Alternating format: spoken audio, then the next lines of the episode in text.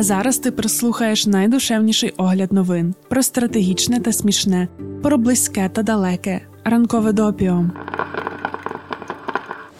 Середа, 8 червня 2022 року. Ранкове допіо. Випуск 52. Привіт! Сьогодні розпочнемо із Бориса Джонсона. В понеділок у британській палаті громад пройшло таємне голосування членів фракції консерваторів щодо вотуму недовіри прем'єр-міністру Борису Джонсону. В результаті голосування він отримав вотум довіри. Це означає, що він залишається на посаді прем'єр-міністра Сполученого Королівства. Коли український інтернет-простір заряснів повідомленнями про те, що Джонсона можуть відправити у відставку, ми згадали, як на початку року декілька разів планували розповісти тобі про Патігейт та розслідування порушень коронавірусних правил британським прем'єр-міністром. У той час завжди знаходилися більш нагальні теми. Ми розуміли, що розслідування процедура тривала, тож, поки станеться щось серйозне, ми ще 300 разів тобі повідаємо про Патігейт. Але 24 лютого Росія здійснила повномасштабний напад на Україну і стало якось не до британської політичної кухні. Сьогодні ми виправимося, розповімо про причини висловлення недовіри Борису Джонсону. Для початку давай розберемося, що ж це за таке голосування було понеділкового вечора. Щонайменше 54 члени парламенту від консервативної партії виступили із закликом оголосити недовіру прем'єр-міністру. Точна кількість ініціаторів невідома, але 54 – це мінімум для того, аби скликати голосування щодо вотуму недовіри.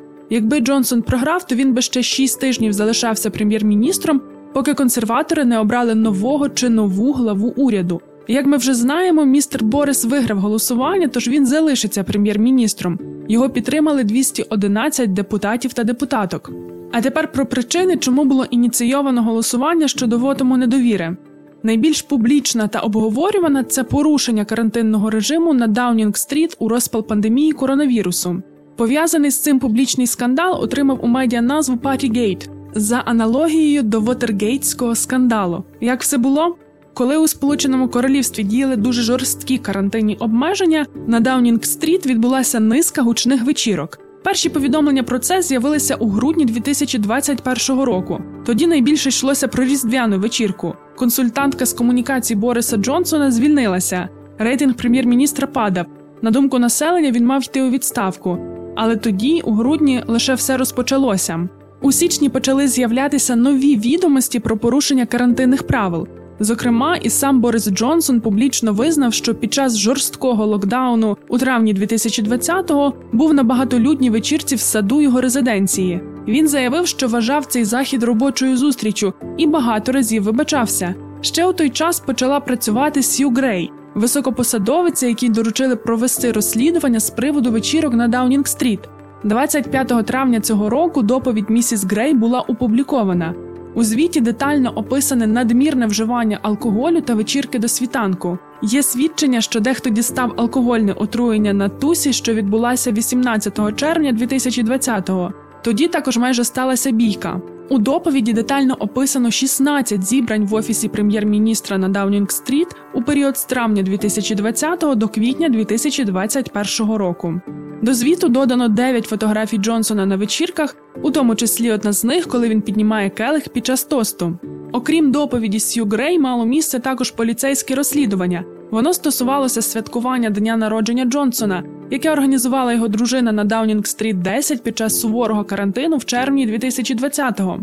Поліція встановила, що 83 людини порушили правила під час тієї вечірки. Прем'єр-міністр заплатив штраф, погодився з висновками поліції, вибачився, але додав, що не вважає себе винним. Борис Джонсон став першим в історії Сполученого Королівства діючим прем'єр-міністром, який порушив закон. Ну це так пишуть серйозні медіа. А ми додамо, що ймовірно він перший, хто порушив закон, і це було офіційно доведено. Ось це власне коротко про те, що ж таке Патігейт, який став чи не головною причиною голосування за вотом недовіри Джонсону. Деякі аналітики відзначають, що це не тільки і не стільки причина, як хороший привід. Є ще декілька моментів, які підважують початково дуже сильні позиції політика. Нагадаємо тобі, що на виборах 2019 року під керівництвом Джонсона консервативна партія здобула 365 зі 650 парламентських місць. Ця перемога стала найбільшою для консерваторів з часів Маргарет Тетчер. Втім, уже дуже швидко почалася пандемія коронавірусу. 170 тисяч людей по всьому сполученому королівстві померли. Мільйони були інфікованими. Сам Джонсон теж захворів на COVID-19. Тижнями був поза офісом і проводив час у відділенні інтенсивної терапії. Його хвороба викликала емпатію громадськості, але разом з тим він зазнав широкої критики щодо методів боротьби з пандемією. Коронавірус також підсвітив неспроможність британської системи охорони здоров'я відповідати на такі виклики. До речі, якщо ми вже згадали про британську систему охорони здоров'я, то маємо рекомендацію. Серіал «This is going to hurt». через головного героя, молодшого лікаря у пологовому відділенні, показано всю недолугість медичної сфери у Сполученому Королівстві середини нульових. Це іронічно, гостро, смішно та водночас сумно. Серіал знято за мемуарами Адама Кея. Книга була видана і українською під назвою Буде боляче таємні щоденники лікаря-ординатора. На жаль, зараз вона недоступна для купівлі, але якщо раптом ти її маєш, то дай, будь ласка, нам знати. Ми маємо бажаючих прочитати ці мемуари. Добре, а тепер повернемося до Бориса Джонсона і причин голосування щодо вотому недовіри. Спостерігається значна інфляція, зростає вартість життя, є багато невдоволених діями прем'єр-міністра та його кабінету. У травні відбулися місцеві вибори. У порівнянні з попередніми консерватори втратили багато позицій. Відповідно до чинних правил, вотом довіри, який в понеділок здобув Джонсон, не може бути оскаржений протягом наступних шести місяців. Тож загалом наступні півроку можемо бути спокійними за нашого великого друга України. А далі будемо бачити. Багато хто висловлює думку, що до парламентських виборів, які планово мають відбутися у січні 2025-го, Джонсон не протягне на посаді прем'єр-міністра. Як ми розуміємо, консервативна партія загалом поділяє актуальну політику щодо України, тому в будь-якому разі ми можемо розраховувати на підтримку. В той же час Борис нам вже такий бро, що хотілося би перемогу якось повноцінно з ним відсвяткувати. Тим паче, що тепер ми точно знаємо, що і у вечірки він теж вміє.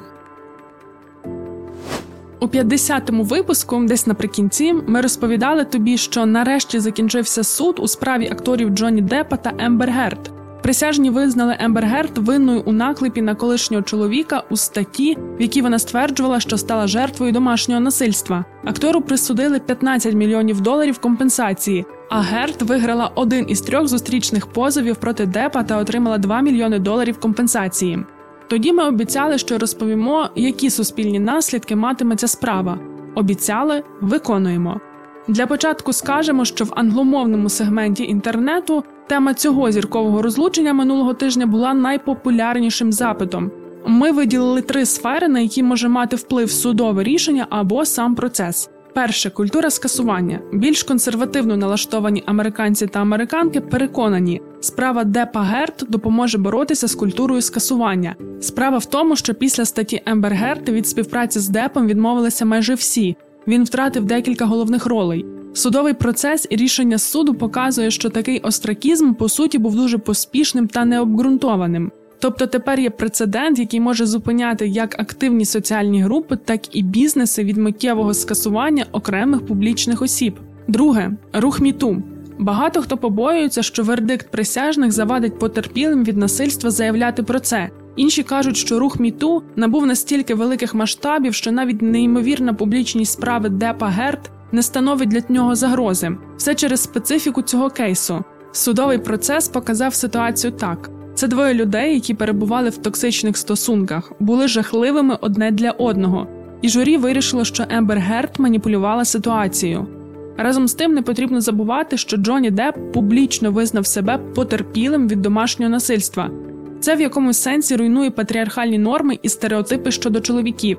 І, хоч це не було предметом справи, бо вона стосувалася саме наклепу, а не акту домашнього насильства, тим не менше це також може мати вплив.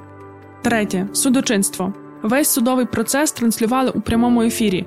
До речі, можливо, ти з тих, хто спостерігали за всіма стрімами, бо ми знаємо, що таких людей було багато. Так от щодо публічності, закон штату Вірджинія надає суддям широкі повноваження визначати доступ громадськості до судового розгляду.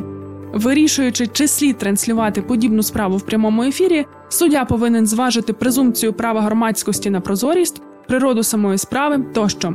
Халім Данідіна, колишній суддя Лос-Анджелеса, в коментарі для інсайдер зазначив: цитуємо. Іноді публічний характер судового процесу змінює поведінку людей, які беруть участь у ньому, чи то суддя, чи то свідки, тому що вони знають, що їх транслюють у прямому ефірі. Це може змінити те, як вони говорять, і навіть те, що вони говорять. Кінець цитати.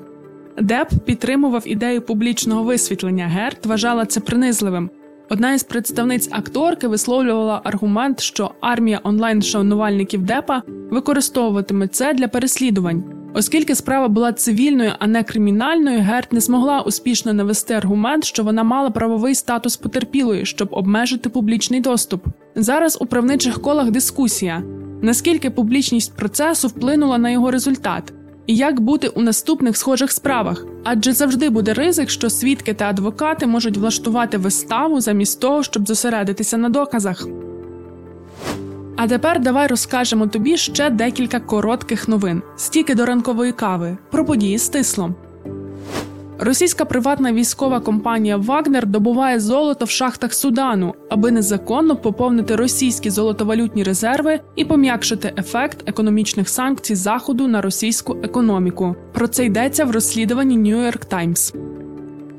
У Пакистані новий спалах поліомієліту. За останній місяць у районі Північний Вазірістан, що межує з Афганістаном, було зареєстровано вісім випадків поліомієліту у дітей. За даними Всесвітньої організації охорони здоров'я, Пакистан є однією з двох країн разом із Афганістаном, де вірус дикого поліомієліту все ще є ендемічним. Причина в тому, що налаштування проти вакцинації глибоко вкорінені у суспільних настроях. Це сталося, оскільки, зокрема, священнослужителі поширювали міфи про те, що вакцини є змовою заходу з метою стерилізації мусульманських дітей. Чоловікам дозволили розлучитися зі своєю дружиною, якщо вона вакцинує дітей проти поліомієліту.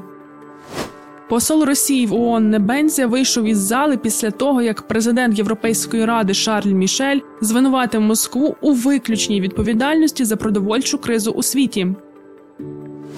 З 7 до 11 червня у Лос-Анджелесі триватиме 9-й саміт Америк. Це міжнародна зустріч, яка збирає лідерів країн Організації американських держав.